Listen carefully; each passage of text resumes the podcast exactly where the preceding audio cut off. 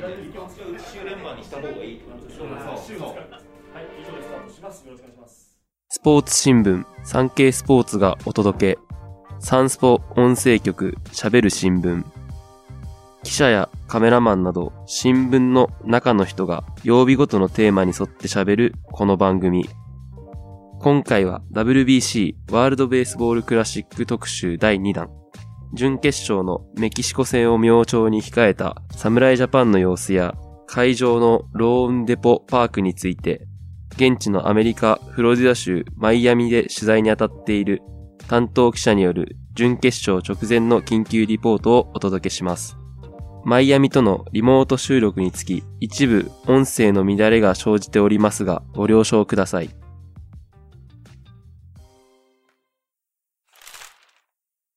こんばんは。東京産経スポーツ編集局運動部侍ジャパン担当記者鈴木智弘と大阪のサンスポ編集局運動部で侍ジャパンの担当しております。折原翔平と申します。よろしくお願いします。よろしくお願いします。えー収録を行っている今、僕たちは WBC の準決勝が開催されるアメリカのマイアミにおりまして、えーこちらの現地時間で19日の21時、えーそして日本時間では20日の午前10時を過ぎたところです。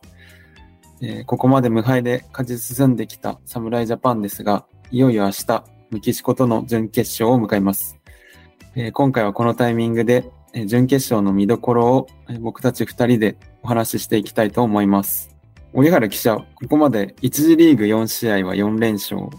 それと、準々決勝はイタリア戦に快勝しましたけど、ここまでの戦いぶりを見て、どうですか？感じてることとか、それぞれ選手の調子だったりとか、はい。どういうふうに戦いを見てきましたかね？一次リーグは僕的ななんか、個人的な感想になってしまいますけど、うん。なんか投手と野手ともになんか総合力の高さみたいなレベルの違いを少し客観的に見て感じましたけど、うん。鈴木さんはなんかどこら辺が日本の強みって感じました？そうですね。まあ、まずはピッチャーがすごくレベルの高いボールを投げてて、韓国だったりがライバルというふうに栗山監督言ってましたけど、やっぱちょっと力の差を感じたなというふうに思うし、あとはまあバッター陣もすごく当たっていて、まあ上位のつながりとかすごく良かったので、そこら辺はやっぱりさすがだなというふうに見てましたね。やっぱり、ねマヌート選手とかが、うん。そういったペッパーミルパフォーマンスとかで、うん。あの、グラウンド内外とかファン一体感をなんか作ったりとか、あとはなんか大谷選手が投打での活躍がなんかうん。すごい大きくて、ワンプレーでチームの雰囲気を変えた準々決勝のイタリア戦とかも、あのバントで決めてしまったようなすごい印象があったので、なんかその二人が特に僕はなんか大きいかなって思いました。そうですね。ヌートバー選手、初戦の中国戦で最初の打席でセンター前ヒットを鮮やかに打っあれでこう打線が、打線というかもう日本がさあ行くぞみたいな感じで乗っていったなっていう印象はありますよね。あとはまあ栗山監督が野球が戻ってきたっていう風に表現してましたけど、球場も声出して応援できるようになって、本当にこう歓声の波というか、そういうのが久々に感じられて、こう取材してるこちらとしても、ああ、この盛り上がりだよな、これが野球だよな、みたいな感じで見てましたね。あと、まあ、イタリア戦の大谷選手のセーフティーは、本当に、あの、意表をつく形でしたけど、あれが確か先制点のきっかけですよね。演出してお膳立てする形になって、うんああいうプレーもできるんだなっていう、足でも見せるんだなっていうのは感じましたよね。まあ、やっぱ他の外国人選手とかも、か日本は個別で応援歌があるのがいいみたいなこと言ってる選手がいて、うん。なんか電話できないぐらい、会場にいるとすごいわかるんですけど、もう電話の声も聞こえないぐらい、すごい応援だったんで、やっぱり東京ドームの一次リーグっていうのは、そういった応援とかも、本来の野球が戻ってきた感じもやっぱり言ってたようにあるので、ね。あ見ていてこっちも応援してしまうとか、楽しいっていうか、はいうん。取材しがいがあるような感じでしたね。そうですね。一次リーグ準々決勝はいずれも午後7時開始で、結構新聞の締め切り時間が迫る中で原稿を書いていたんですけど、まあ電話であの、原稿を添削するデスクと呼ばれる方たちと僕たちはやり取りをしながら、まあ、方針を固めていくんですけど、その電話のやり取りの声がね、聞こえないぐらい、やっぱ応援の声があって、下席をちょっと外れて静かなところに行ってみたいな感じでやってましたよね。まあ、完全ホーム的な感じで東京ドーム、まあ、準々決勝まで来ましたけど、うん、これからちょっと今日、あの、現地のローンデポパークに行きましたけど、はい、そこら辺の印象みたいなの鈴木さんどうでした？そうですね。まあ、球場自体は屋根が開閉式で、まあ、ドーム球場なんですけど、内外野が人工芝で、あとちょっと空調が効いてましたよね。なんかドーム球場感があって、はい、結構人によっては寒いのかな。うん。僕は長袖のシャツを着て行ったんですけど、まあ上着があった方がいいかなっていう、個人的にはですけど、ちょっと寒さを感じて。まあ、プレーする選手にとってはちょうどいいぐらいなのかもしれないですけどね。でも、ファンがあそこ全員入るって考えたら、ちょうどいいのかもしれない。どうなんですかね、うん、熱気が。あの、マイアミが中南米の首都みたいな形で言われることもあるらしくて、まあ、ラテン系の移民の方が結構住んでる街で、まあ、プエルトリコとかメキシコとかも、まあ、勝ち進んでロンデポパークで試合やってたんですけど、盛り上がりがすごかったですよね。フェスみたいな感じで、うん、メキシコ対プエルトリコ戦とかはもう試合前から大型スピーカーみたいなのが球場の外周に設置されてまして、本当にフェス会場みたいな感じで、なんかファンたちは踊りながらこう、球場の入り口を入っていくみたいな。うん。そんな感じの雰囲気で、なんか本当にラテンサンバみたい、うん、今から踊り出しそうなみたいなのは、なんか異国っていう感じ、日本人からしたらとても感じるなっていうのと。そうですね。それは僕も感じてて、やっぱ一次リーグ準々決勝は東京ドームで本当に日本の国民に応援されてるような雰囲気がありましたけど、ここからはもう別物の大会が始まるんじゃないかなっていうぐらい、やっぱ雰囲気が違いますよね。だからその完全アウェイの中でどれだけできるのかっていう、こう、侍ジャパンの進化が問われているというか、そういう感じはありますよね。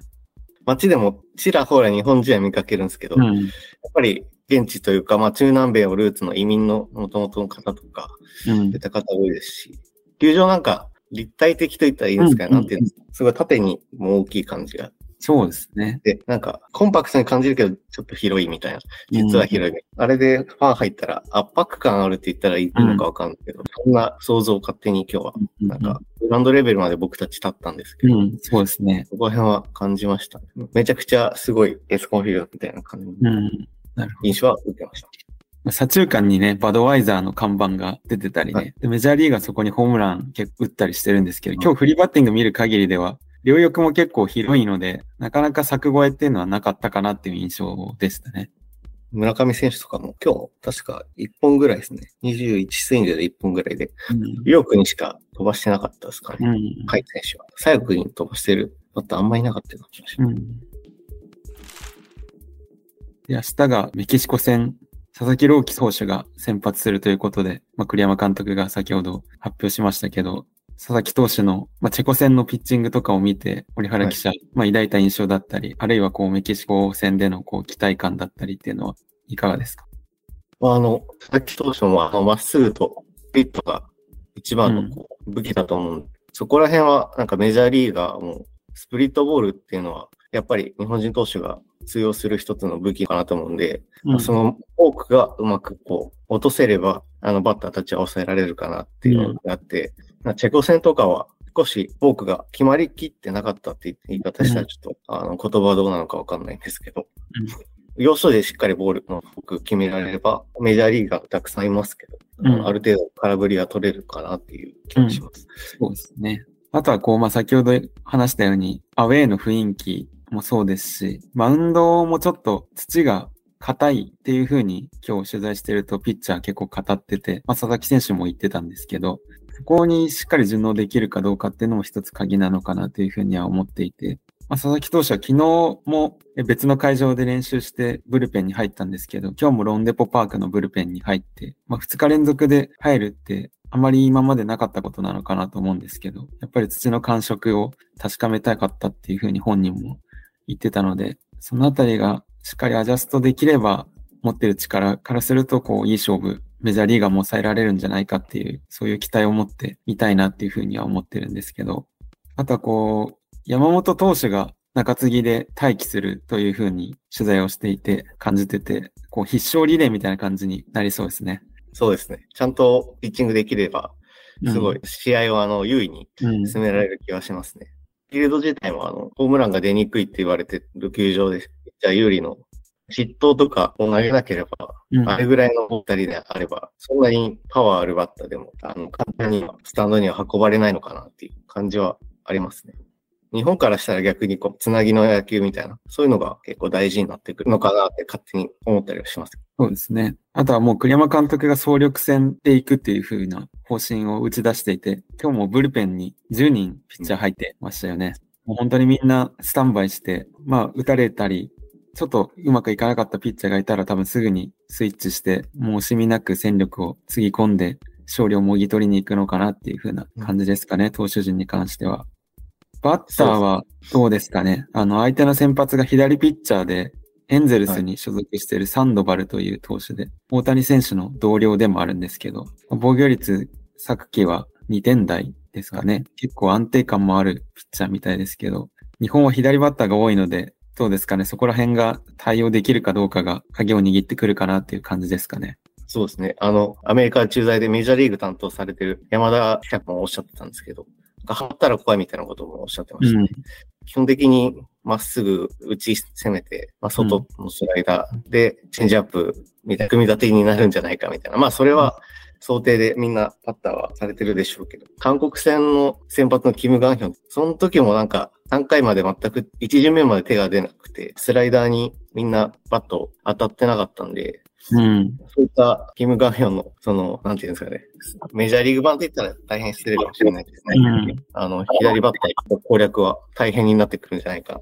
勝手な展望ですけど。はい、そうですね。ただまあ、チームメイトの大谷選手が、こう、どういうピッチャーかっていうのを、侍ジャパンのメンバーにも伝えてるみたいなので、まあそこら辺でこう、攻略法じゃないですけれども、まあ1打席目立って、2打席目ぐらいでは、なんとか攻略できたらいいかなっていう感じですかね。全くダメだったらこう、すぐ代打っていうのは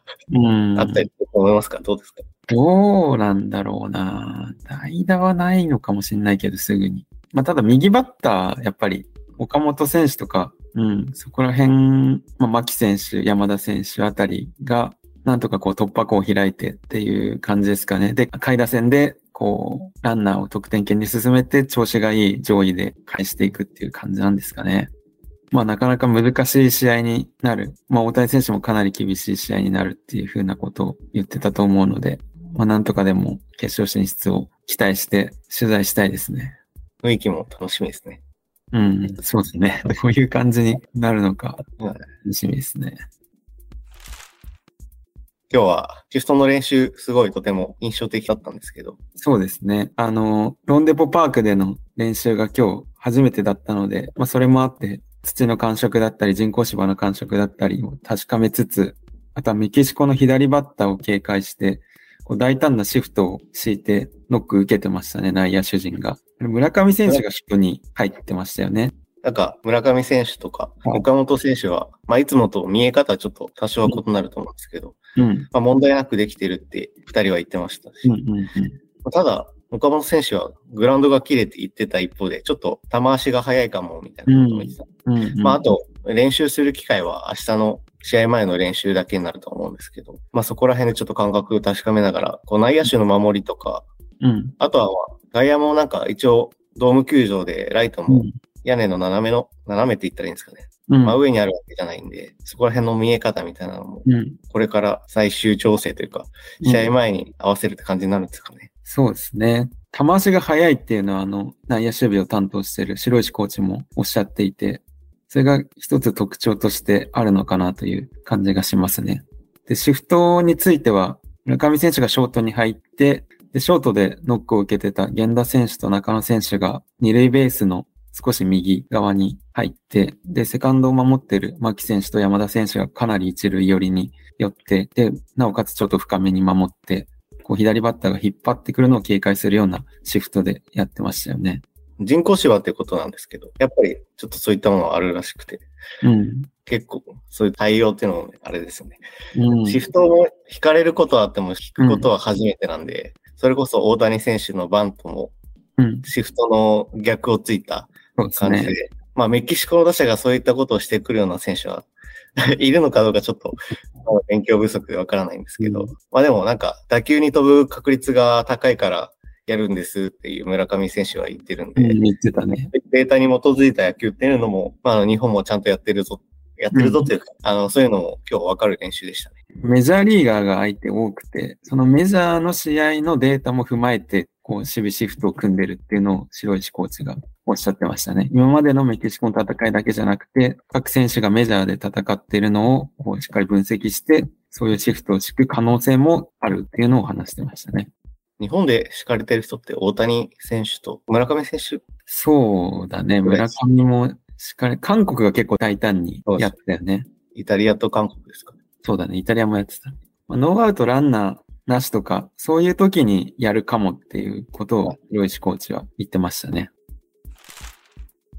あとはこう、点数的にはどうでしょう？ロースコアな感じになりそうですか、なんか、過去の大会見てもそういう感じになるのかなっていうのと、あ、まあでも、アメリカ対ベネズエラでしうん。た。あの、まあ、現地時間っていう昨日やってたんですけど、その時はもう打ち合いでしたよね。そうだね。まあ、どういった野球になるかもやってみないとあれですけど、うん、でもピッチャーがいいんで、あ日本とメキシコ戦は、まあ、ロースコアになるのかなっていうイメージはありますね。そうだね。日本のピッチャーが大崩れしなければ、大量失点っていうのは、まあ、ないだろうから、バッターがきっちりこう、対応できれば、日本が最小失点で抑えて、で、こう、うまく点差をつけて勝てるっていう展開にもなるかもしれないですね。日本時間だと21日の朝に準決勝が行われて、で、ここを突破すると、22日の朝、翌日の朝に決勝戦という流れになります。で、ちょうど今こっちのマイアミの時間で、えーキューバとアメリカの準決勝が行われていて、アメリカが5回終えた時点で9対2で大量リードしているので、まあおそらくアメリカが突破してくるであろうという感じで、日本もこううまくいけば決勝でこう日米決戦みたいな感じで、もしかしたら見られるかもしれないですね。初めてでしたね。確か WBC でアメリカとやる。いや、でもすごいですよね。それが実現したら、もう本当にワクワクするというか。で、決勝ではダルビッシュ選手の登板機会があるんじゃないかとか、あとは今日も大谷選手が取材の中で、本当に最後の最後なので、こう、登板機会があれば、自分の体と相談して、みたいな、こう、意欲を示してたのも、こう、印象的でしたよね。そうですね。大谷選手とかでもそういった発言することで、相手を惑わすのかわかんないですけど。まあ、ちょっとエンゼルスとの、ね、はい兼ね合いもあるのかなっていう風な気もしますけど、ピッチャーとしての起用法に関しては。まあでもそれぐらい大谷選手の気持ちもこう入ってるというか、やっぱり世界一取りに行きたいんだなっていうのが伝わってきたので、僕たちも期待して、あと2試合取材できるように頑張りたいと思います。皆さん画面越しで引き続き侍ジャパンを応援しましょう。はい。ということで、今回は準決勝まで24時間を切ったアメリカ・マイアミから侍ジャパン担当記者の鈴木智弘と折原翔平でした。ありがとうございました。ありがとうございました。